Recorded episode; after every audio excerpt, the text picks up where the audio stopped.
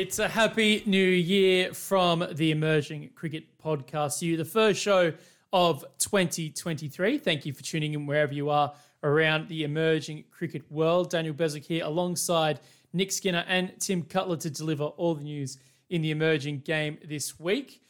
Uh, but fellas, uh, Tim, I'll start with you. You would have brought the new year uh, in Vanuatu, I'm sure, with plenty of joy and festivities. How are you uh, in early 2023? Thank you, Daniel. I guess it's also Merry Christmas, isn't it? Yeah, we haven't spoken in, in Yeah. so long. It's been weeks. Um, yeah, Christmas and, and New Year's had it all here in Vanuatu. We got back from Malaysia on the 15th of December, and that was a bit of a saga coming back. But um, no, weather was great.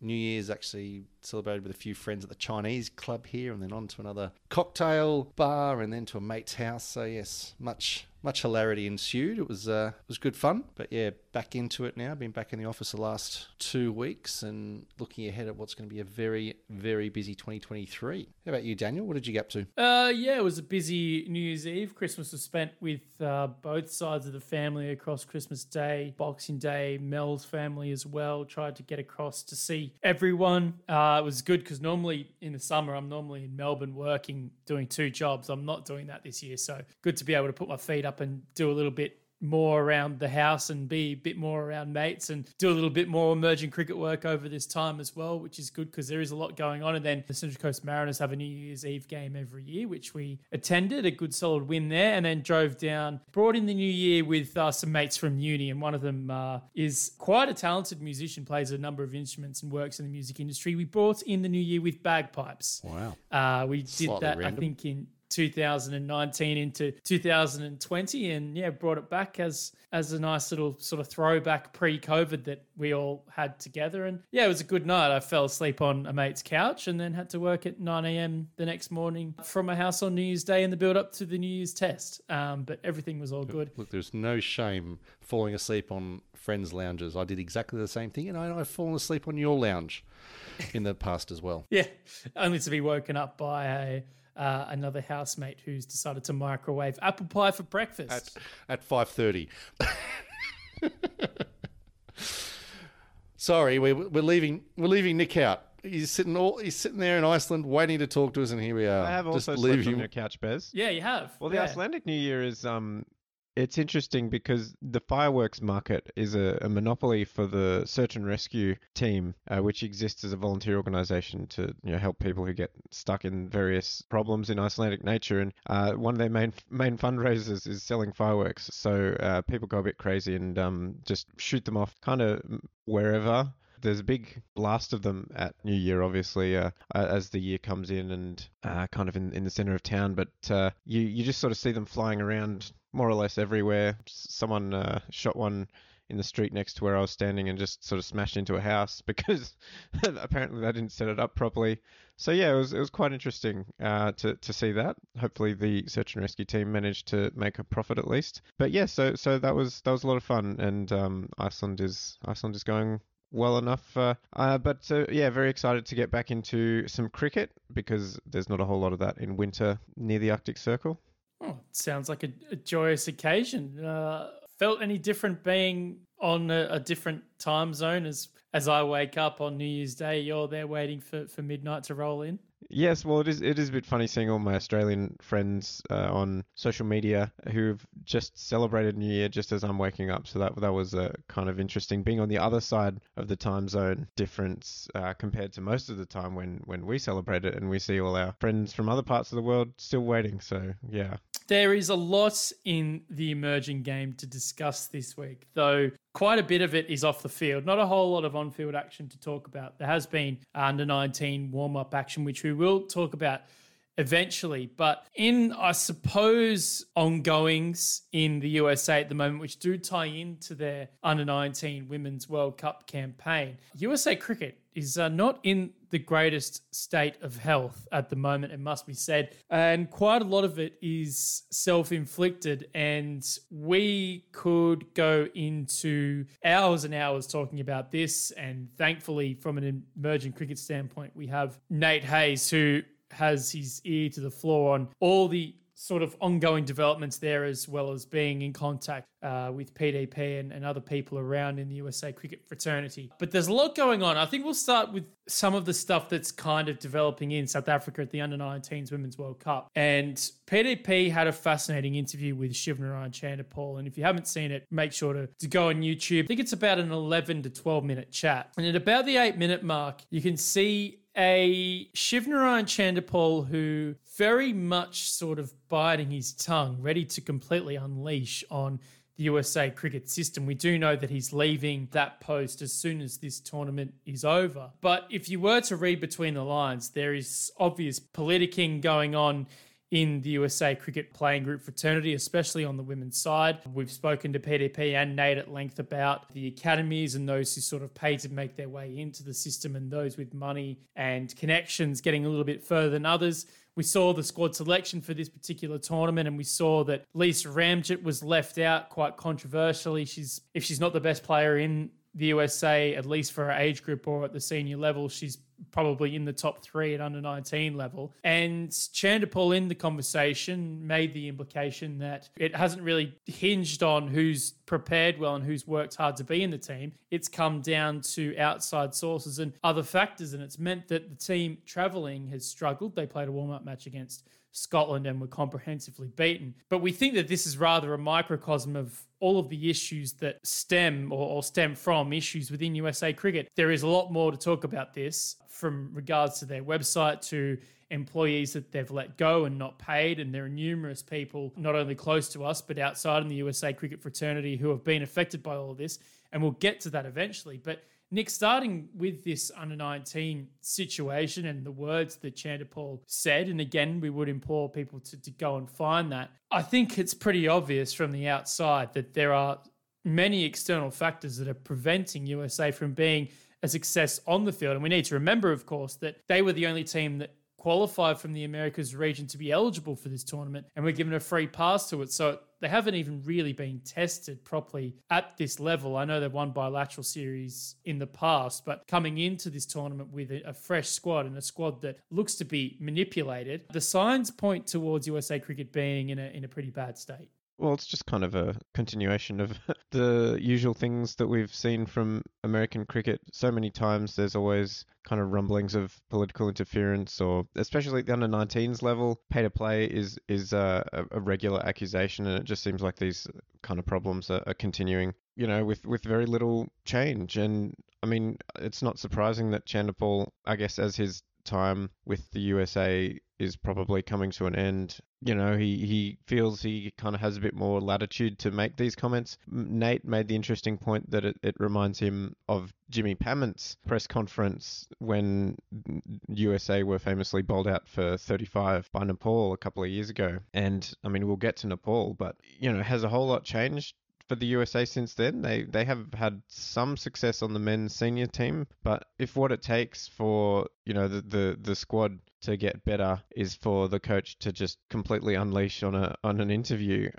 I don't know. I mean, what's going on internally that is causing this, and why do they sort of keep repeating the same mistakes? We can probably touch on some of the administrative problems as well, but ultimately, you know, you listen to Chanderpaul's explanation for the team not playing well enough, and I mean, partly it's just that they don't play enough cricket, but also it's because you know he, he talks about how you know he wanted to try and you know tell them one thing, but then they were getting uh, other instructions from their coaches back home. And you know how does how does that reflect on the domestic system back in America? Obviously it, it's still pretty um, pretty uh, nascent you might say um, back at the American under 19s women's level uh, or, or, women's cricket in general in the US. It, it's better than it was, but you know they lost Julia Price, who was very involved in setting up pathways and and uh, talent identification. Yeah, they've they've got Chanderpaul who's leaving as well. Who does that leave to pick up the slack? I don't know. I mean, it seems like a lot of the time these these people come into the US, you know, stay a year or two and then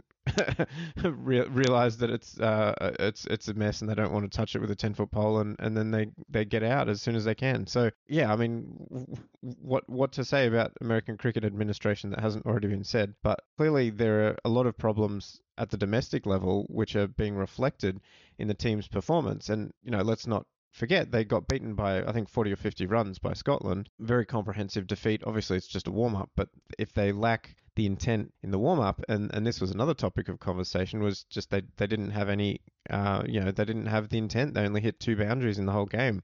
Uh, compared to Scotland, nine fours and four sixes. Uh, so the, the fact that the Americans don't have that power game is a big problem, and and it, it just kind of speaks to the fact that the the the team is is not performing as well as it could because you know we saw them beat a, West Indies under 19 squad.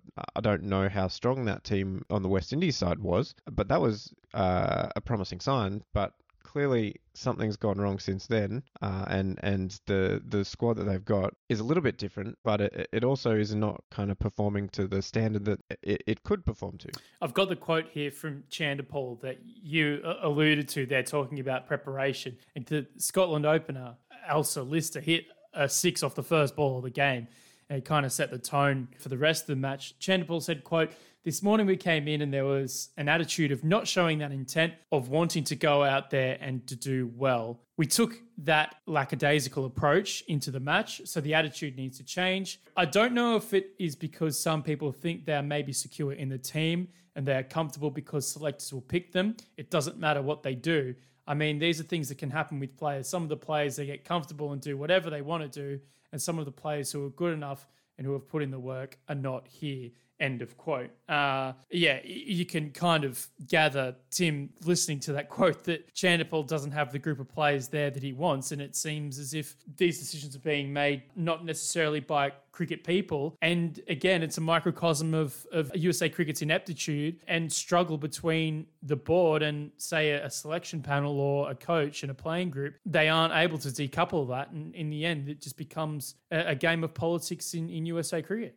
Yeah, and I think we'll get on a little bit more to issues maybe at the board level and executive with further news as we get onto it. But you know, to Nate's point of it being very similar to Jimmy Pamment's comments. That was at the end of the Nepal tour, which was a disaster with four matches. That was in the League Two tour to Nepal when they were playing against the hosts and Oman, and that was just after they'd been bowled out for 35 and, and lost by eight wickets. That's at the end of the tour. Good That's point. not him walking back into the, the change room saying, okay, well, well played, everyone. We've got to get up and play tomorrow. Like, this is just after a warm up game, and uh, he said himself, he's still got uh, another warm up game to go um, before the tournament proper. So it really is extraordinary for a coach to be using this language. And, you know, I think we, we all agree was probably biting his tongue there. But for that much to be said is amazing, really, and really does give an insight into what what he's thinking. Uh, and the fact that he's leaving, maybe, yeah, he does think that he can, he can say these things. But look,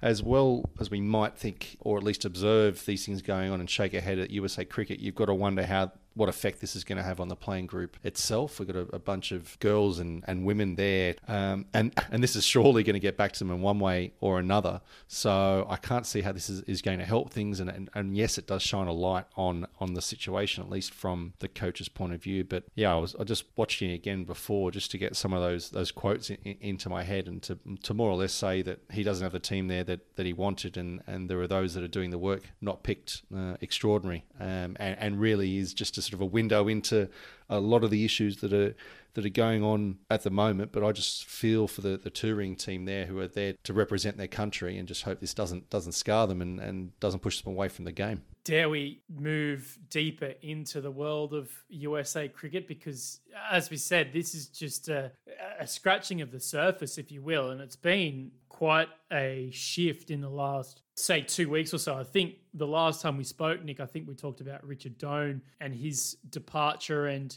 if we were to sort of read between the lines there, it's definitely not something he wanted to do to depart USA Cricket. We've heard that several other employees of USA Cricket have not been paid before being ousted. I don't think any of us have, have reached out on the record to Andrew Leonard after we found that he has departed USA Cricket. We know that that was without pay as well. And he did mention that, you know, it's been tough there over the last few months. Uh, Bert Cockley is another coach and, and someone who is on the ground doing a lot of USA cricket work. He's in the same situation as well. We've heard that they're interviewing new people basically to come straight into the roles that they've shifted, which tells you that, well, tells me that it's not necessarily a financial thing, although they have some sort of obligation where they have Well, to oh, yeah, they're going to pay these new employees. have yeah they're going to pay these new em- employees. So there are further questions in all of this and we'll go into it i suppose with nepal as well. You know you know these are two countries that have been given the most opportunities in the past by the icc in terms of development only to kind of stumble on their own feet in terms of administration and they've never really been able to to get on their feet and move forward in the right direction. And, you know, the advent of minor league and major league cricket, we thought would be a boon for USA cricket. And it must be pointed out that a lot of the MILC and MLOC MLC crew are decoupled from USA cricket. It's not a whole lot that's actually being shared on that front to the point where, again, to, to kind of listen to people who have come forward to us, people have been told if they are to go for positions at USA cricket, they can't work on Major League Cricket come July, which to me just screams of USA Cricket feeling that they're inadequate in all of this. But the question is where to now? You know, USA Cricket are meant to co host a T20 World Cup next year. We've heard that directors have listed several cities as being earmarked as the likely T20 World Cup hosts. But in classic emerging cricket form, Nick, I don't think we're going to believe it until a ball's bowled at this point. Because if USA cricket is going down the path that we think they are going down, where financials are so poor, then what's going to happen when a T20 World Cup comes around? Are they going to be ready? I, I can't see them being ready. Can they put it up? I, I don't know if they can. Where does the ICC stand on all of that? There's so many questions in regards to what happens next for USA. Yeah, I mean, I suspect the ICC will give them a lot of assistance, uh, help the local organising committee, uh, help being a, generous term for basically doing their work for them. I, I don't see how this administration, uh, this you know group of people who who who represent American cricket, I don't see the competence there for any of them to really I mean they can they can barely get a team together to send some girls to play an under 19s tournament. I don't really understand how they expect to be able to organize sort of a marquee ICC world event. So realistically, I, I, feel like the local organising committees, yeah, the, the ICC is probably going to do most of the heavy lifting there because they've, you know, they've made this decision and and it's their tournament, so they're going to have to essentially um, make sure that it works. But what happened? You know, we we've seen. I was talking to Nate and I was saying that the couple of years that USA cricket had, where they were seemed relatively competent, it was a real aberration, and and I felt sort of I felt deeply uncomfortable in that time because the USA, you know, USACA slash USA Cricket just being a complete disaster zone is that's that's how it's always been. That's kind of what I'm used to. So it it, it was uh, it was very strange for them to not be a total mess. And it's kind of, I guess, just reverting back to type. And we've discussed in the past the issues involved in trying to bring together a lot of disparate cricketing communities that happen to live in America and, and how you get them all you know pulling in the same direction. And uh, even within that the fact that so many of the cricket people in America don't really care about American cricket it sort of allows these problems to fester because you know a lot of the people who who do love the game, who happen to live in America, are just not involved in any way in, in the American USAC pathways and, and, and, and programs. So how do we how do we get all those people involved? Uh, how do we get the people who are involved to be working in the same direction? How do we get them to you know try and display some bare minimum of competence? I don't know. I mean, these these questions have been plaguing American cricket for well decades at this point. But yeah, it doesn't look good, does it? With the website goes down, you know, Lenny moves on. Uh, all of Lenny's bylines get attributed to the new um, the new web guy. I, I, don't know how that even happens. Uh, yeah. Um, it's I was just about to bring that up myself. Yeah, well, I, I mean, this is very basic stuff. Like we run a significantly less, you know, our website is not the official website of an official cricketing governing body, and somehow we managed to not make huge stuff ups like that. So our website does go down sometimes, though, but I'd like to think that's because of the heavy traffic that, that comes in. Yes, yeah, of course. Um, well, yeah, maybe maybe there's way too many people trying to log on to the American Cricket website and read Lenny's uh, articles, of course. But yeah, it just seems like anyone remotely competent is just steadily trickling out the door. You know, obviously, Donny Richard Done, who uh, has worked a lot at the ICC on pathways, uh, was was doing good work in America. Lenny, as we know, um, yeah, a number of other kind of administrators who were more on the let let's work together and, and build the game side of things ha- have slowly uh, moved on. Yeah, Julia Price as I mentioned, Chanderpaul as we mentioned. Who's left? You know, the the men's coach has left, although you know whether Jack did a great job is is kind of an open question. What's going on here? Where where where does American cricket find? I mean, part of the issue is that you can't just find one person who's going to fix everything because the, the problems are so complex and deep and unicorns don't exist nick well i mean even if unicorns did exist i don't think they could make much difference in a in a in a rotten system that just basically prioritizes dysfunction so I don't know how you, you know maybe you can clear out the whole board and clear out the whole administration and start again from scratch, which is what happened sort of five or so years ago. But then as we've just seen, you, you wait a few years and you're back to square one. So I'm I'm really I'm I'm I'm racking my brains and I'm I'm kind of bereft as to how the American. I just put Nate Hayes in charge, I guess. Clone Nate Hayes and have a bunch of him doing everything. Jeez, where to where to respond from a, a World Cup point of view? You know, we're only 15 or 16 months away. You know, I think we have to remind ourselves from the first ever 20 team men's T20 World Cup, which has been much celebrated. And I know with uh,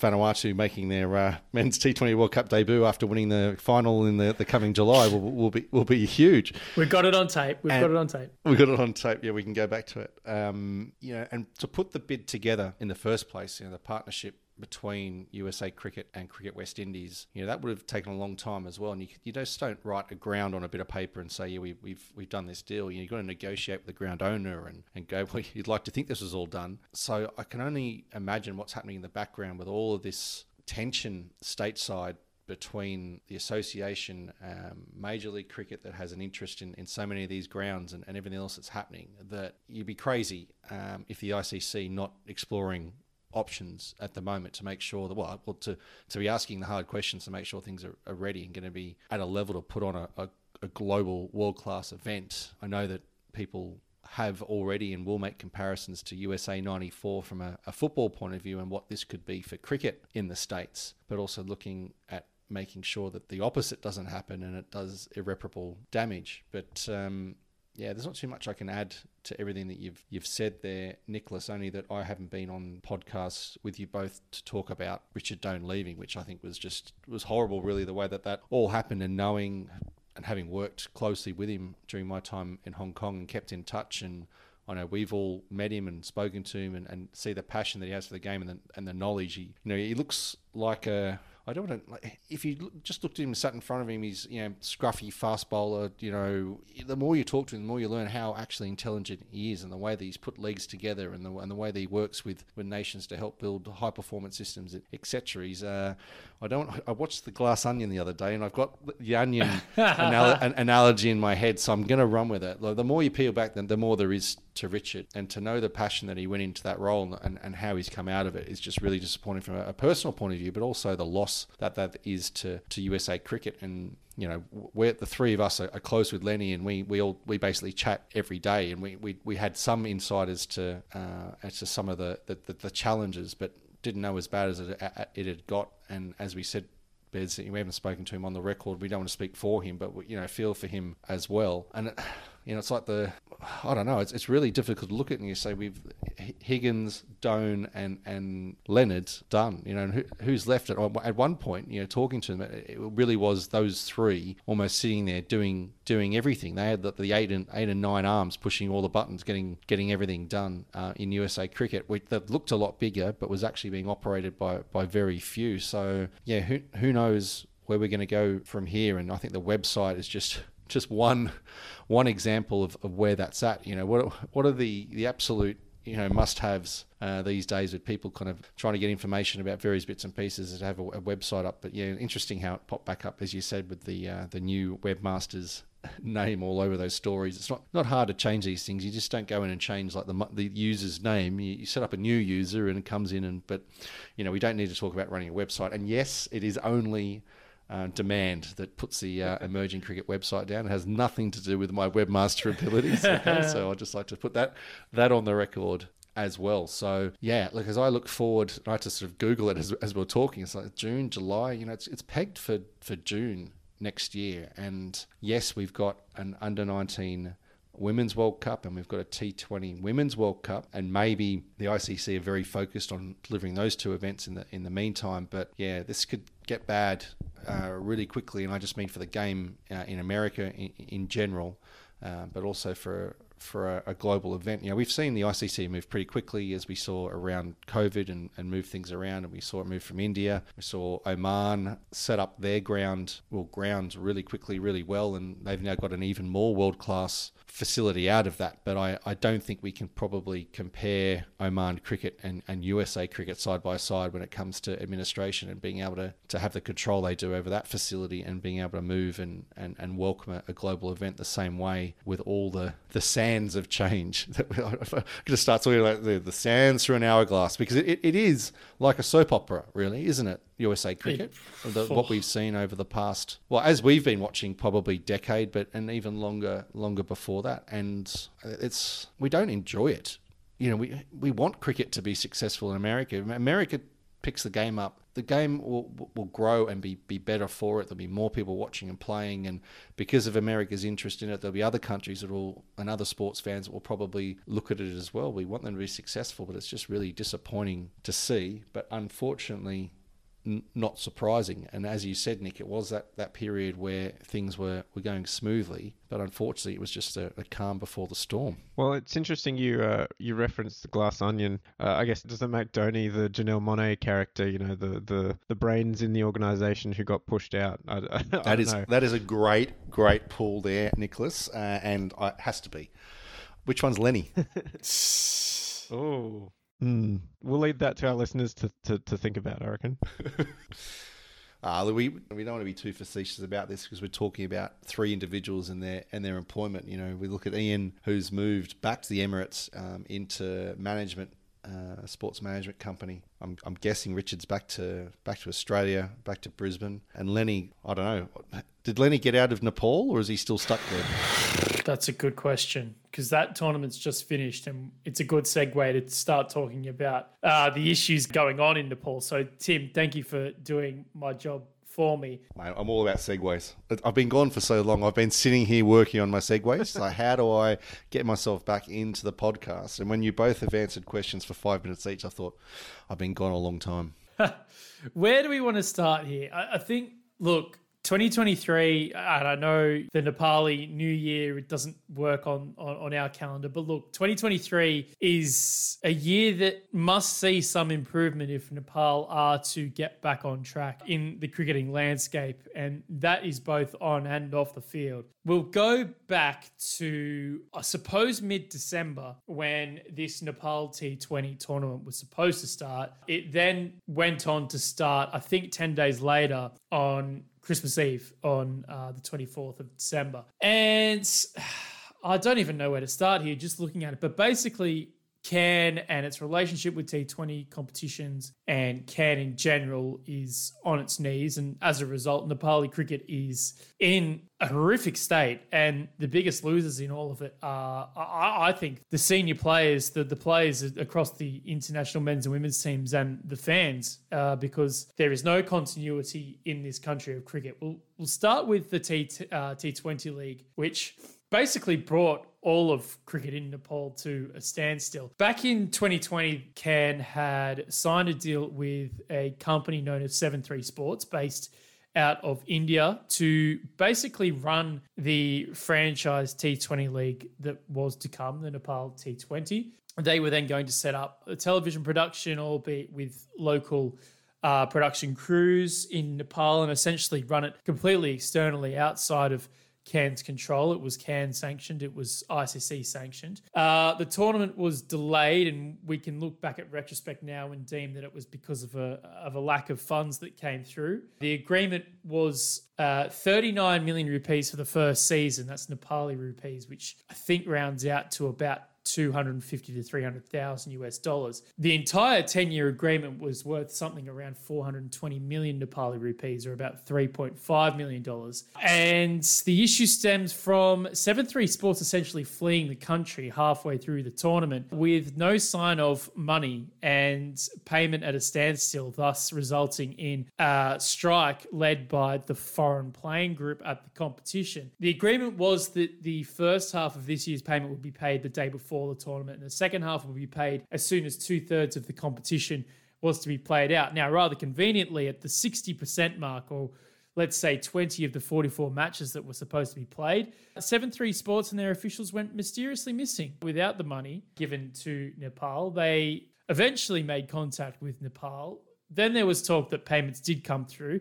There was a match delayed because uh, they had a two hour strike. The teams and CAN convinced them to go and play because this would force 7 3 Sports hand into paying all of their money up front.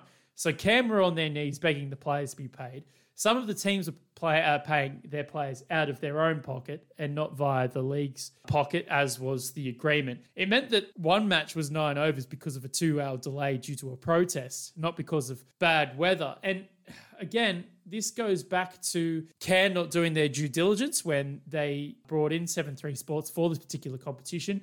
They already had the Everest Premier League that was run well under the gaze of Amir Akhtar, who was a former Nepali international. CAN and Amir Akhtar historically don't see eye to eye, but at least they had competitions running. CAN wanted to have something off their own bat. They ended up employing someone else to do it anyway. And it begs the question, and again, all of this points to a bad organizational structure a la the USA. And I find it fascinating that two countries who couldn't be any more different, both culturally, geographically, financially, uh, find themselves in the same problems. It's a great leveler associate cricket sometimes when it comes to board malpractice and mismanagement. Going back to, you know, their senior team and they've had that many coaches in the last five years.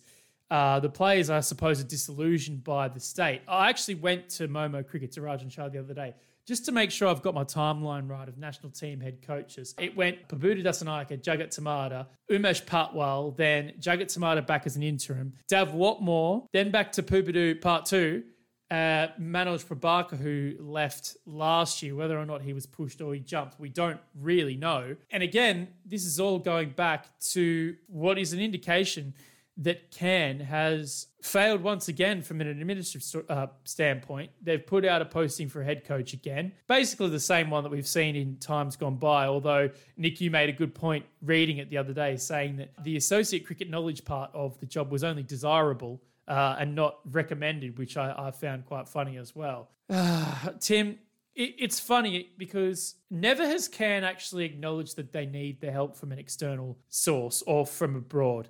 Uh, we look at coaches, all they want are foreign coaches. When they look at players, they're desperate to find the mix. When they want talent in T20 competitions, they want international talent. There's never really been any external accountability from anywhere outside of the ICC suspending them in 2016 on CAN. And because of that, the same people are able to run the place into the ground and make the same mistakes over and over again and expect something different to happen. And we ask the question, as we do several times a year when we do talk about associate cricket in Nepal, and people from the outside who don't really follow associate cricket that much say, Oh, Nepal's got such potential. I can't wait till they become the next force. And then you explain to people, look, mate, you only need to see what the politics has been like in the last five to 10, even go back further to tell you, look, they're only going to be stuck in their same ways unless something drastic happens. Well, again, where to pick up well, we were actually talking b- before recording, um, and when I sort of made the remark about how USA and Nepal, I think the, the irony is that both members at the ICC have had to step in most and I would say pay the most money outside of what is, let's say, rightfully due to, to members via the census um, scorecard payment and also event payment. You know, we've seen extraordinary payments made to, to, to, the USA, and then Nepal was also run outside of the scorecard there for a while and had sort of administrators appointed on on behalf of of CAN to ICC. I think the first thing for me is the Nepal T20. I think you summarise the issues with, with the Everest Premier League that, as much as there were other leagues popping up, was very much the, the premier T20 league. And as far as we are aware there were never any issues with payment nor any issues with alleged or proved spot fixing, which you didn't mention. But oh, has, yeah, has didn't even get into uh, that. Sorry. yeah, no, I, I just mean to say that, you know, that just adds to, to everything else that you've said. And we've seen that commented on and reported that, you know, the law enforcement agencies in, in Nepal are investigating spot fixing, as well as, again, reportedly the ICC anti corruption people there. I think only to have, was it Can that have come out to say that it, it's not happening, and or at least to make some level of denial. Um, so that's not that's not good at all, considering the tournament um, has has only is it bad that I don't I know whether the event has finished or not? How in in the end how it was just a bit of a feels like a, a bit of a non-event. And I think I, I tweeted about it. and It's been mentioned before by numerous people. You know, Jared Kimber's one. Nick Cummins, who's now CEO of Cricket Victoria, is another that I think it's just crazy that the ICC allows these events to, to go on or to be approved and not have money putting in escrow early. So player payments and contractor payments are, are guaranteed because we're just seeing this all over the world. And it's not just associates. You know, Jared Kimber himself didn't go paid for his work in the in the CPL for months, and I'm not sure if he ever got all of his money there. And if we go all the way back to the ICL, you know, we know that uh, the likes of Ryan Campbell are still waiting for this, you know, much promised uh, payment match payments to to come through. So if we've got these amazing long term deals signed, well. The money should be put in account to make sure that the people working on the first event are getting paid and the event can be completed. And if you can't guarantee that a minimum length of time prior to an event, then the event shouldn't happen. You know, we've seen events fall over, like the likes of UAE T20X. You know, there's a name that you know, you, you need to be of a particular ilk to remember that never happened because they weren't able to, to sell the teams in time. And, and likewise with the T20 Slam in, in Europe, you know, ended up being called off. Well, at least they didn't run the event and then sort of not pay and then and then run away halfway through. But yeah, I think that's really concerning because it's the same mistakes again that we've seen all, all around the world with getting into business with unscrupulous people and not seeking the guarantees that you'd need from a, a board to run the event because obviously Can don't have the cash there to, to splash around. They're still working their way their way back from suspension, albeit that it was five years ago. But you know, you don't get into associate cricket for, for cash, and that's the same to be said from a from an associate member as, as well. When you, you're trying to build up reserves to grow the game, but yeah, it's funny how you said about the, the ad for the coach. I think it's almost exactly the same as the last one, but I think they've taken the age requirement out this time, didn't they? Because uh, when the age requirement that they then broke when uh, when Pubudu was was hired, despite being over the, the maximum age that they stipulated in the ad, I see they may have deleted that. Yeah, I, I just I it's the same again as, as the USA that you don't want to see this happen. You know, you, you see you don't see full grounds in some of the full members now when they're playing cricket, but when Nepal playing, you can get up to 20,000 people in that TU ground. And that's am- amazing to see. Whether you're wanting Nepal to win or not, it's I, I, I want to go there. I want to go there and watch cricket and be and be part of that. And it's probably one of the few places in the world that will, will send shivers down your spine as compared to a, you know, maybe a, a full MCG in various other places around the world. But that, that'd be great. But again, that doesn't run cricket. And, and you know, we've heard many stories in the past of how quite fair weather, reportedly, uh, how fair weather the fans are there. That you know, if Nepal lose, you know, the next day, you know, nobody's talking about cricket. It's sort of a bit like Queenslanders in the state of origin. You know, as soon as you beat them, the next day it's almost like the game never existed. But you know, I love Queensland, great place. But um, Yeah. yeah, it, it, history's repeating it, it itself, and I, I would have liked to have thought with all the hoops that they jumped through. I say they, being Can, jumped through to, to get this tournament up and running, and all the, the struggles they've had with negotiating with former uh, events or former Premier T20 events, that they try and get their, their ducks in a row to make sure that everything would go off without a hitch this first year. And I know we've talked about in the past, but you know that, that lesson that we learnt with the Hong Kong T20 Blitz was not not stretching ourselves too thin too early, but I, I get the feeling they've they've done that here, and albeit they've been let down by a partner who's promised to have the money and, and it hasn't been there. But I think these days, especially as an associate, and how thin our collectively our, our, balance sheets are, you've you've got to have that safety and, and guarantee there from a financial point of view. And if you're signing on with a partner that is not willing to give that, then I think that probably tells you the type of partner that you're that you're signing on with. And I know that you know, from a Vanuatu point of view, well, of course, we're looking at the, the,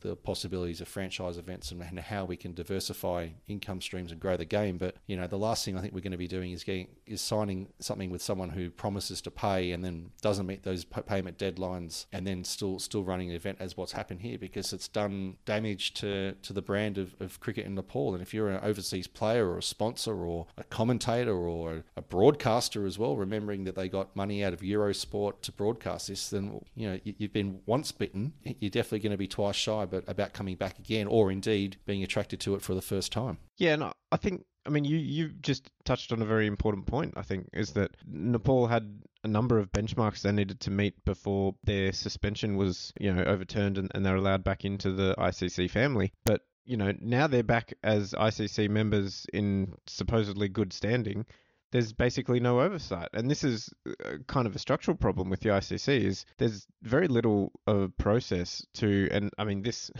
this certainly applies uh, even more to, to full members. Really, is that like you know once you're in the club, th- basically there's very little oversight to kind of keep people accountable in terms of their governance, and there there is no real mechanism for the ICC to step in beyond you know a suspension which is a pretty drastic step. Th- th- there isn't much they can do to actually intervene and, and, and try and get a board that is clearly dysfunctional. In the case of Nepal and indeed the USA, they can't really they can't really hold them accountable, and so that lack of accountability allows these problems to just go unchecked and, and grow into bigger and bigger problems, which ultimately, I mean, maybe they'll get suspended again. Uh, we, we don't know, but that's not out of the realms of possibility that, you know, things break down so badly that the ICC is forced to step in again. Whereas, surely, if you have some kind of oversight mechanism from the ICC, and I guess this goes back to the ICC being a fundamentally weak organization. You know, if, if you had some kind of oversight mechanism, you, you could probably intervene before things got bad enough to need suspending a team. So yeah, I mean, th- this is this is a, a, much bigger problem than just one or two badly run members. This is the fact that all of cricket, really, the administration has very little accountability, and th- there's no way of, of holding anybody to account. Uh, and just specifically in terms of Nepal's problems, I mean, yeah, fixing play payment issues, the owners disappearing in the middle of the night, you know, legal disputes what's what's not going wrong. The really ridiculous thing, uh, in my opinion, is that none of this needed to happen at all. They already had the EPL, which sure, okay, Cricket Association of Nepal didn't own it, but did CAN need to own the Central Tournament? You know that model works quite well uh, in England and Australia with the, the domestic tournaments there. But you know the EPL and Pokhara Premier League and, and various other things that were popping up was going okay. The, the T20 scene in Nepal was going okay. Why on earth did CAN need to suddenly put all their eggs in the one basket of another T20 competition when there are so many other issues going on in Nepali cricket? There's very little domestic 50 over cricket. Don't even talk about red ball cricket there's there's w- w- this is all on the men's side. Where do we even begin with women's cricket? Yeah, where they've just stagnated on the women's side, and there's 101 issues that CAN could have focused on that would have been more useful than you know spending all their money and effort trying to start yet another T20 league that wasn't even necessary. So I don't know. It, I, I just don't understand why they keep doing these terrible decisions that that, that are, it's, it's just also avoidable and and it's must be so frustrating for Nepali fans. There's no wonder they're fair weather. You know, they, they just get basically kicked in the nuts every time CAN makes a decision. And I mean, looking at the coach side of things, I mean, sure, get a big overseas name to come and coach. That's nice. But what can a new coach realistically achieve that guys like Dav Watmore and Pubudu Dassanayake times two haven't been able to manage. You know, I, I, think hoping for one big famous name, like we were saying before, you know, the unicorn. Even if the unicorn does exist and comes in and takes one look at this giant mess of a situation, what are they going to be able to do? I, I just don't see. You know, it doesn't matter if you get the best coach in the world if you don't have the players and you don't have the pathway structures, and let's face it, if you don't have the knowledge of associated in Nepali cricket, which is yeah, only only in the desirable category. Um, yeah, what what are they going to achieve? It's just the same thing again and again. It's so frustrating. CAN need to have their Taylor Swift moment where they turn around and they say to themselves, "It's me. Hi, I'm the problem. It's me." You know, you go through so many like Taylor Swift went through so many boyfriends. You know, in the early 2010s and she never turned around and asked herself that question. I didn't expect this. And here we go. To, uh, It just popped into my head. I don't know where it's come from. But look, like, Well, they do. They do seem to always have a blank space for a coach. oh, we knew CAN would trouble when they walked in. But you just, Which ver- which version? uh, Kabuto's version. I- it's Pubudu's version. Yeah, but you look you look at that that coaching group, and those coaches have gone on to do great things in other places. Uh, that only tells me, or only reinforces the point that the issue is systemic, and I just don't think the head coach has such power in that situation. And, and Nick, you made the point again. If Canada that invested in making their own competitions for play, Where's the 50 over comp that runs six months of the year? That's what Nepal are desperate for. Why do you think they're battling in League Two? Why do you think no one in this group can bat? Because I sure as hell know that the players in that team can all play cricket. They don't go into this international team and just forget how to play. You know, at under 19 level in World Cups, Nepal has done excellently in, in global tournaments in times gone by, whether it be with the ball or with the bat. Let's not forget, a Nepal under 19 team, which I'm pretty sure had Dipendra Singh Airee many moons ago, I'm pretty sure beat India if my memory serves. It's not as if these guys can't play cricket. It's they get into this system and they've been so completely messed up by the transition and the changes among several coaches and players in and out of favour. Someone like Rohit Paudel, who's now the captain of the team, guys like Kushal Malla, like they've already lived two careers and they're not even 20 years old yet. They get put in the team as a 14, 15 year old kid. They make 50 on debut. They're world record holders. Everyone thinks that they're the messiah. They have two bad innings and then everyone all of a sudden wants to drop them. And then they're just that disillusioned with the whole thing. They're never ever going to be in the right mentality to bat and bat long periods. And it goes back to the old thing. Bowling in associate cricket, it eventually sorts itself out. Though there's just no substitute for match practice. And you can tell these Nepali players, and it goes back to the T20 World Cup too. They forgot that even in T20 cricket, you have more time than you think. And it's actually something that we almost kind of saw in Vanuatu at the East Asia Pacific qualifier. And, and Tim, you saw it and you're there shaking your head. But quite a few players there played dumb shots when they had more time than they thought in T20 cricket. And poor old Ben Cameron, and we'll talk about you know stuff and news of, of Vanuatu in a second. He's there shaking his head, wondering who's coached these guys in the last two or three years to to do this. You know, but it comes down to just the lack of cricket and, and the lack of match practice, and, and that's what we're getting through Nepal again. Oh, sorry, Bez. Just just a quick fact check. Um, Nepal beat India in the under 19s Asia Cup in 2017. With, funnily enough, uh, you you were right. Uh, Dipendra Singh Airee, 88 runs and four for 39 and two catches. So uh, the D- Dipendra Singh Airee show. But uh, yes, What does that tell you though? Like, yeah. Where, where does where's Dipendra Singh Airee? He's really struggled to to crack on uh, at senior level as well. And I don't think that is lack of talent because we've seen him do it in moments. But it's just a lack of you know consistent domestic cricket. It's a lack of consistent, have just having a, stable environment to, to work with. I think as, as a player. Uh, Suman Katawada, who was part of the national women's team, uh, she retired yesterday due to just the lack of a future in Nepali cricket, and and this is this is set to be potentially a lost generation in Nepali cricket because even on Twitter, I don't I don't feel not the love, but I don't feel the passion for Nepali cricket that once was on the Twitter sphere, and it's something that we sort of keep a, a pretty keen eye on a lot of the time. It just seems that the fans too understand that the things are just going in roundabouts and they're not going anywhere either. And yeah, you don't get the one eyed Nepali fan anymore that, Bez, why do you hate Nepal? Because you criticized us. There's not even that anymore because they all know, they've all seen it, they're all experiencing it. And yeah, I can't, I can't say that I've seen all the crowds at, at the uh, Nepal T20, but from what I did see, I don't think it was heaving with people. And I know a lot of the games are on weekdays and a lot of people are working and whatnot. But yeah, there are certainly issues. And you had Sikandar Raza playing in this tournament. He's nominated for three ICC awards at this year's ICC awards, and he, he left early because no one paid him to play. You know, you had this talent there, and you just let it slip through your fingers. It's so disappointing and, and it could be anything and you come in as associate cricket fans or new associate cricket fans and you know they're, they're blinded by the potential of Nepali cricket but they get quickly shut down when they when they realize the realities of, of what's going on there. Oh dear Vanuatu, Tim, things happening, a couple of shuffles, and I've seen you posting jobs uh, across the internet, which I'm sure people will be chomping at the bit to apply for. Uh, give us the update in Vanuatu, CEO. Hmm, Shall I just read from the press release? Is that what you want? Is what CEOs do? Yes. Well, what's becoming a yearly occurrence? We're on the search for another high performance manager and head coach. Ben Cameron, unfortunately, has to settle back into life in, in South Australia with some uh, family concerns, which means he's not going to be able to be here full time. So that's frustrating, but family and health and whatnot we saw similar to, to Jeremy Bray uh, last year um, and why he had to, to move back to Ireland is just one of those things that happened, and it's not a matter of lamenting it. It's just moving on. And I thought Ben was was great. His skill set, looking sort of beyond national teams and looking at pathways and talent development and depth charts. I always thought that was something to do with the ocean, but it's also to do with, with player development.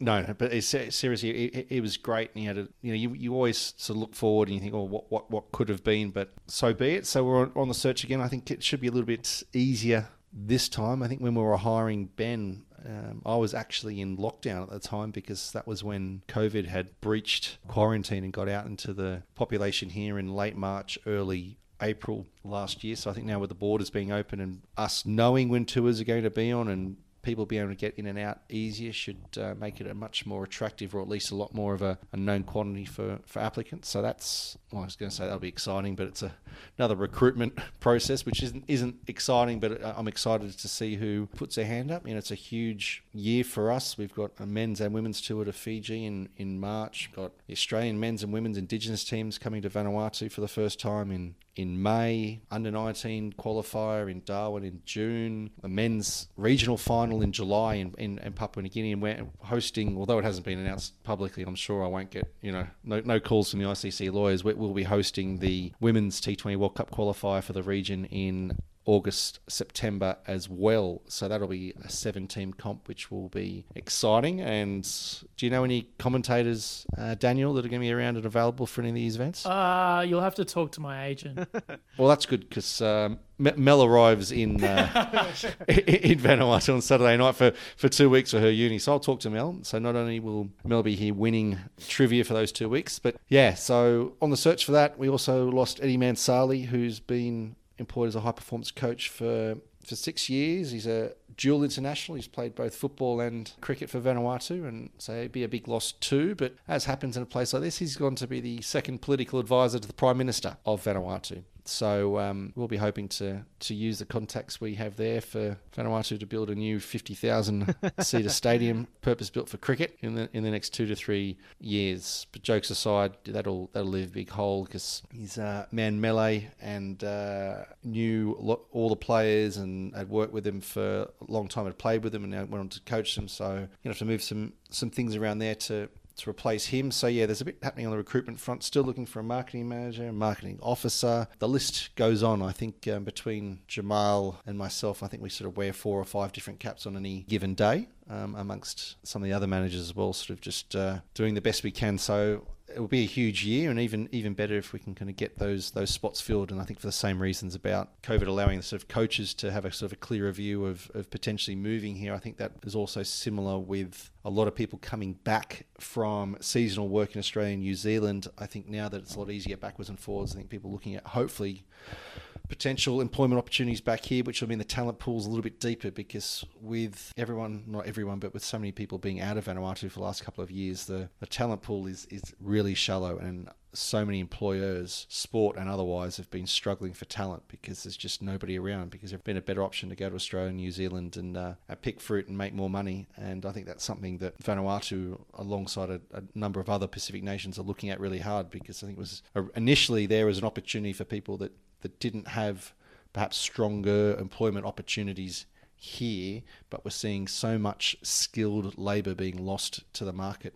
to for people to go and to go and work for farmers in Australia and New Zealand. I don't know who that benefits. Um, except the farmers. Uh, it doesn't really benefit the economy here at all, except that money sort of being pumped back in and people being able to support families and whatnot. So there's got to find a, you know, I'm, not running for politics here because I've got to get my story straight if I'm ever asked, you know, up on a up on a soapbox. But you know, it, it means there's a real brain drain and labour drain um, here in Vanuatu. So cricket's not the only victim of that. So something you have to work through, and especially with such a big year to come, and, and who knows what's ahead of us as well in 2024 and beyond. You know, with all this new money coming in from the new TV deal from ICC, where we're going to see a lot more money coming through to the associates and what we're going to be able to do from there and build the game will be, be great, but we've got to have the people here who can, who can be part of it. But no, really exciting year coming up. Looking forward to get all these new people on deck and to, to have another women's tournament hosted within a year of us having the Pacific Cup last year will be uh, extra exciting. Yeah, it's interesting I mean, obviously, all the um, labour market pressures on Vanuatu and, and cricket being affected by that is, you know, there's not a whole lot that the VCA can probably do about that. But hopefully, uh, what what can happen is just that, you know, your guys will be able to find someone who can stick around for a while because, yeah, we've you know we've seen Camo, we've seen Jeremy Bray. Um, you know, it, it it must be disruptive for the team to have the head coach constantly sort of turning over and not being able to get into a, a rhythm especially, you know, Ben Cameron, I thought offered pretty good value to Vanuatu in the sense of being a coach and having that experience in, in pathways and high performance. And, and that's really the, the missing link, at least as far as I've seen for Vanuatu, is the pathways and getting all the, the kids who have, you know, picked up a bat and ball. And I guess it's kind of similar to PNG in a way in that, you know, there's there's a decent number of people in the country who've been exposed to cricket, but then, you know, converting that into high performance players and, and having a, a, talent production pathway. That's where Ben Cameron was uh,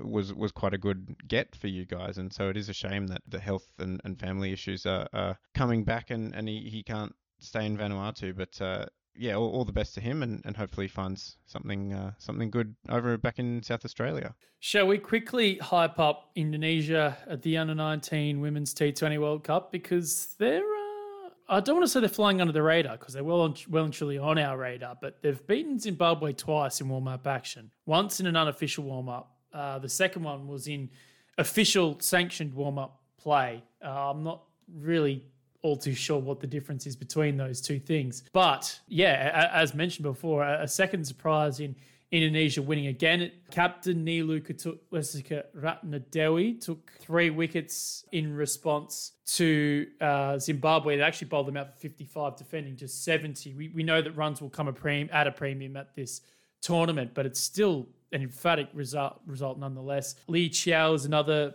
bowler to uh, keep an eye on in the Indonesian team as well. Uh, looking around the grounds, as mentioned, Scotland were too strong for the USA in an all associate affair. UAE found it a little bit troublesome against Sri Lanka, although UAE do boast quite a number of senior internationals around about the same number as the USA. So it's interesting to see what the expectations are going to be for these teams. The top three teams in each of the four groups do go through to the Super 12. So if a team can sneak into the top three, they get to play a lot of cricket at this level, which is ultimately probably the best thing for them. Dare we say that Indonesia could well be the bolters? Tim, I know that they're a sleeping giant uh, of, a, of a country in terms of cricketing development, and we could see them blossom into something, assuming you know the boards are well and truly intact. But uh, Indonesia, what can they achieve here? I was talking to Rob Gom today, who's the acting regional manager for East Asia Pacific, the ICC, and we're trying to work out between ourselves whether an EAP associate has ever beaten a full member in any sort of organised cricket. You know,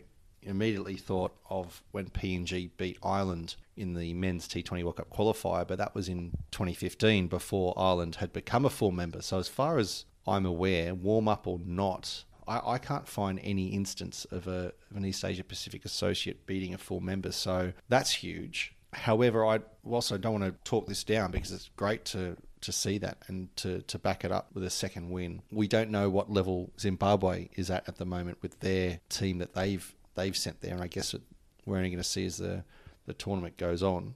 But um, look, we were excited to see them beat PNG. I think that was a surprise. We expected PNG with their weight of juniors coming through their junior development system that you'd, you'd like to, to think that they would have just gone on, on a weight of talent alone, but to see Indonesia win that, hosting that, that event in Bali, which would have been cool to, to be there and watch. So it just seems at least that it wasn't a flash in the pan uh, or a fluke, the fact that they've gone on and, and, and beaten a full member side twice. So no, they'll be exciting to watch. And I just hope that we're going to be able to watch it because I don't I don't know whether it's being broadcast or whether it's going to be on ICC TV. Is there anyone in the room that has any involvement with broadcast, uh, Daniel, who'd be able to tell us?